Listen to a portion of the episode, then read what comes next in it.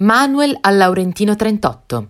Siamo al Laurentino 38, una delle più grandi opere di edilizia economica pubblica della capitale, in un quartiere costruito negli anni 70, con l'idea di ospitare 32.000 persone.